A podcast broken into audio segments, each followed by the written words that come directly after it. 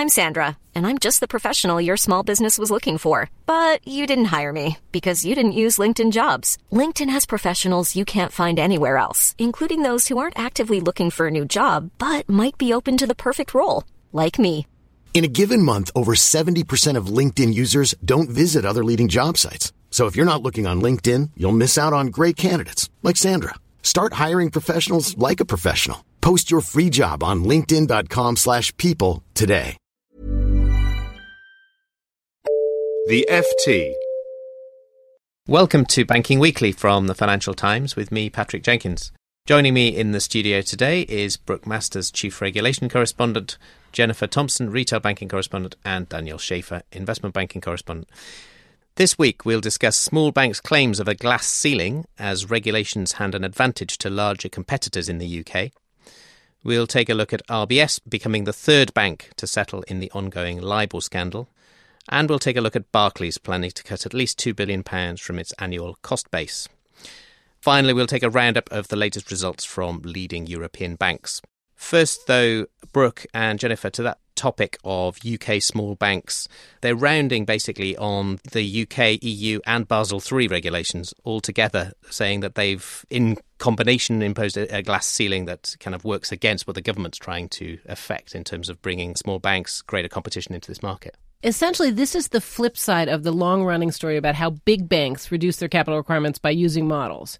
Little banks don't have models because either Because they, they can't afford to do them. well, they either can't afford to do them or they haven't been doing enough lending to have a database on which you could build a model. You can, in fact, buy somebody to build you a model for not that much money if you had the information. Right. And so what they're saying is because we don't have models, we can't cheat on our capital requirements. So it's much more expensive for us to lend in particular areas. And the two they're focused on are mortgage lending and SME lending, which are two areas where the government is supposed to be actively encouraging them to expand their offerings. Now, Jenny, you've had the pleasure to be monitoring a lot of the parliamentary commission sessions on, on the banking sector where this whole, whole idea of competition has cropped up time and again. This development, this news that we've written about today, is not going to exactly please Andrew Tyrie, who chairs that commission. I'm assuming. No, it's not. It's a bit of a, a long running theme, isn't it? The calls by parliamentarians for uh, the banking sector to open up to, to new entrants, so it increased lending. But the background of this is obviously greater regulatory scrutiny on the capital banks, particularly small banks, hold against loans they make. So there's an inherent tension between sort of the idealism on the one hand and the, the realism or fighting the, the last war on the other. Absolutely. And Brooke, is there any suggestion that this can be reconciled, this inherent tension? There's sort of two ways you can look at it. One is you could at least level the playing field by forcing the big banks to stop cheating with their models. Which is definitely a, a- Definitely a on bit the- of a battle that's on the agenda, right? Definitely. And I and I do think that will at least at the moment the difference is as much as 7 times as much capital for little banks. Yes. Probably the clampdown on the models might bring it into like two times, which at least the small banks I've talked to think they could compete at that point. The other possibility is in Germany, they actually came up with an idea for this where they got the Sparkassen, which have the advantage of being regional so they don't compete with each other, all pooled their data in order to create one big database and then they all paid for one model and they all use it. So they have been able to take advantage of models without doing that much lending. Our resident German expert will surely have a view on this, the Sparkassen model. Well, yeah, I think my view is that it might not be easily transferable because the Sparkassen they don't they don't necessarily compete with each other, which uh, in the Because they're regionally based, Yeah, they're regionally based, so they've e- each one has got its own regional fiefdom Yeah. where they can operate in, and they are organized through the Landesbanken and through their uh, Sparkassen Association. They are organized in a way that helps them to to collaborate. Whereas I think in a sort of really diverse banking system as as the one in the UK, it might be really difficult to actually to get this sort of cooperation going for for obvious competitive reasons. There is a theory that the one way you could do it is by having the regulators say to everyone, big and small banks, you all put your data into one big database, and all your models have to work on that database, which includes everybody's loans. Okay, that sounds like a a bureaucratic nightmare waiting to happen. But it, It- sounds like also it might fit with the government idea uh, of wanting to centralize lots of things, like the payment council decision last week as well. Definitely. That, that idea there was that you would do a lot more centralizing of basic banking services, so it would be easier for little players to plug in. Yeah. The other theory, of course, is it would limit the ability to cheat because you couldn't claim that your mortgages were special and therefore didn't need as much capital as everybody else's mortgages. Quite. Finally, on that, where, where are we going from here? What's the next key development to, to watch out for? The FSA is due to produce a report right before it goes out of existence on regulatory barriers to entry in banking. And this is definitely one of the issues they have to address. When you say about to go out of existence, part of it's being merged with the, uh, the Bank of England, which takes effect in April, right? 1st of April. Yes. Second on the agenda, Jenny, you've been looking at the RBS LIBOR situation the fine of 390 million pounds that RBS agreed to pay last week. We've been waiting for it for weeks, and finally it came. Was it a damp squib in the end? To some extent, we'll be able to answer that question later today when Stephen Hester and Philip Hampton are appearing before the Parliamentary Commission. So there could be some fireworks there. Certainly on the day, yes, it was a bit of a damp squib. I mean, this had been well flagged up to the market. Stephen Hester had been warning, I think, as long ago as last November, that, that this was coming around February.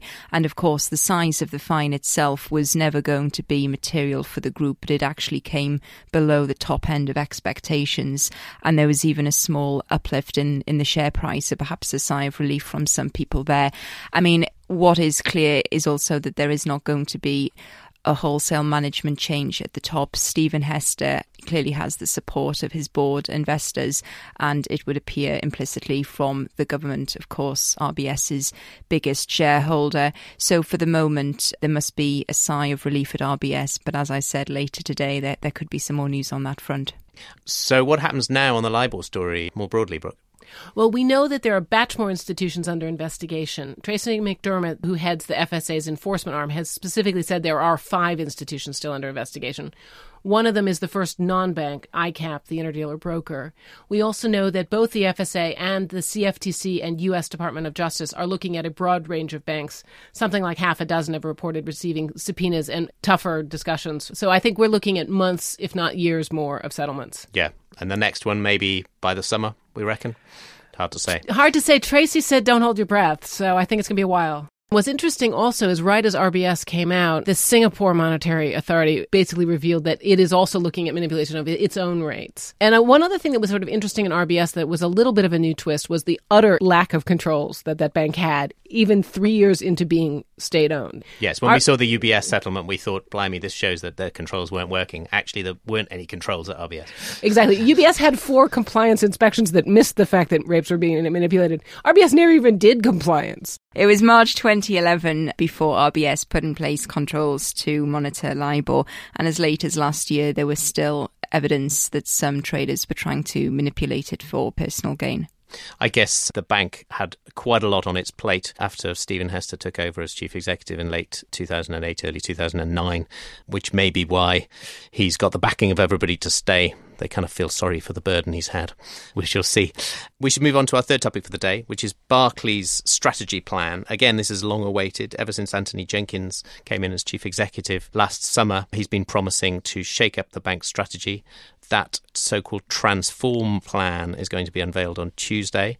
Uh, we expect it to show cuts of at least £2 billion. There'll be a couple of thousand job cuts in the investment bank alone and probably several thousand more elsewhere across the group. Daniel, you're braced for this transform plan, ready to go. What, what do you expect to see? The main question is how much of a transformation we're really going to see at Barclays. I think uh, what, what, we're hearing now is it looks more like it's going to be something that other rivals are doing at the moment as well, which is cutting the cost base, reducing capacity and staff in the investment bank and in some of the back office areas group wide. That is what it looks like at the moment. The, the plan is to cut at least two billion pounds of the twenty billion pound cost base, which sort of is you know ten percent cut. That's comparable to what other banks are doing actually, and yes. the same goes for the investment banking cuts, where we've seen. I mean, they are already in the middle of cutting up to two thousand jobs. I mean, they've started a few weeks ago, and they're expected to be almost done with the job cuts this week when they're going to announce the new strategy. And then, I mean, that this is sort of in line with you know, if if I think about what what Deutsche Bank, Credit Suisse are doing, and some of the US banks are doing, maybe not what UBS is doing because they're you know cutting much much deeper. Well, I was And just going to say on that point. I mean, UBS was the most dramatic that we've seen to date, Yeah. and they were rewarded with a big uplift in the share price on the day, as Yeah. everyone keeps reminding us. Yeah. Looks like that's not going to be, be happening at Barclays. I mean, Anthony Jenkins, he will have to walk the tightrope between. He has to give the impression that he's really doing something big and you know transforming Barclays in the sense that it that it pleases the regulator, that it pleases the public, and, and it- given all the reputational issues that Barclays has. But at the same time, he's still got a very big investment banking business that that accounts for more than half of the pre-tax profits. If if I look at last year, the past nine months, for instance. Yes. So you know he can't just cut deeply into that into parts of his profit base. So No, he- you know even even though the public might want to have the Yes. so-called casino banking being slashed. So, what does that mean then for Mr. Jenkins' major watch phrase that ethics is what matters Yeah. going forward? That's going to be the filter for everything that they do. Does that just make him, as some would argue, inside the bank a bit of a laughing stock because he can't? Deliver what he's promising, Yeah. and either people are going to ignore it, or they just think it's empty rhetoric, or is it actually is he going to be able to balance those two sides of things? I mean, in a, in a way, he can balance it through sort of s- symbolic acts by cutting in those areas that have been the most contentious. Yeah, so the like, tax you know, the structuring tax structuring yeah. unit, for instance, agricultural commodities, where Yeah. where they might think about exiting some uh, certain areas, which others haven't. By the way, for instance, Deutsche Bank looked at it and uh, they stopped actually trading for a while, and then decided there isn't any relation to any speculation going on, so they decided actually to, get carry on with that. And they probably But- saw it was profitable. Indeed, that must have been the main reason. Yeah. But uh, so so he, he he gives the public something where he can say, you know, we're going to cut these, but equally he's not going to cut massively. Okay. Well, we'll watch that obviously very closely on Tuesday. The other thing we should mention as we move on to our fourth topic, which is European bank results, which are starting to come through. Of course, alongside that Barclays strategy plan, we're going to get Barclays results. Daniel, just give us a reminder of what we're expecting to see on, on that front, but also maybe contextualize it in terms of the broader European bank results that we've seen over the past week. We've seen Credit Suisse, we've seen UBS, and before Yeah. that, Deutsche.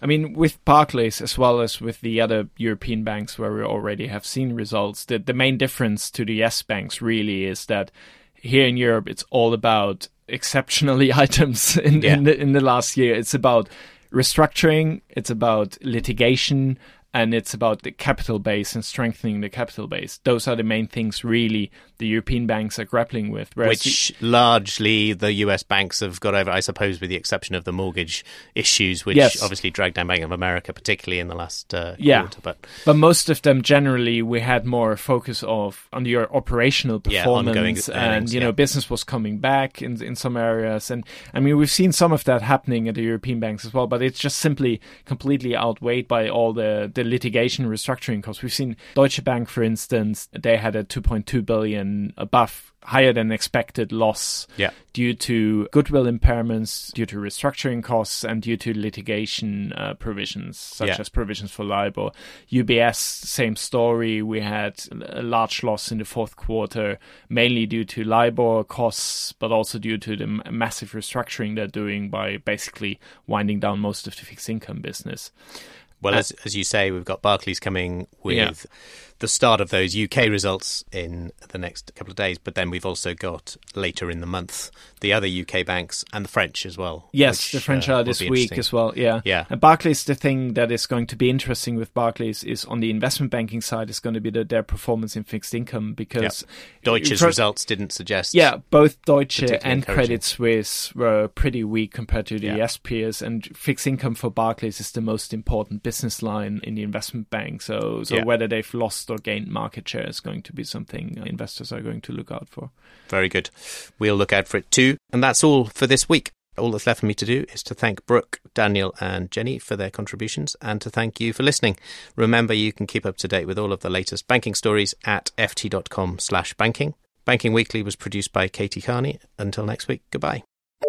For more downloads, go to ft.com forward slash podcasts. Hi, I'm Daniel, founder of Pretty Litter. Cats and cat owners deserve better than any old fashioned litter. That's why I teamed up with scientists and veterinarians to create Pretty Litter. Its innovative crystal formula has superior odor control and weighs up to 80% less than clay litter. Pretty Litter even monitors health by changing colors to help detect early signs of potential illness. It's the world's smartest kitty litter.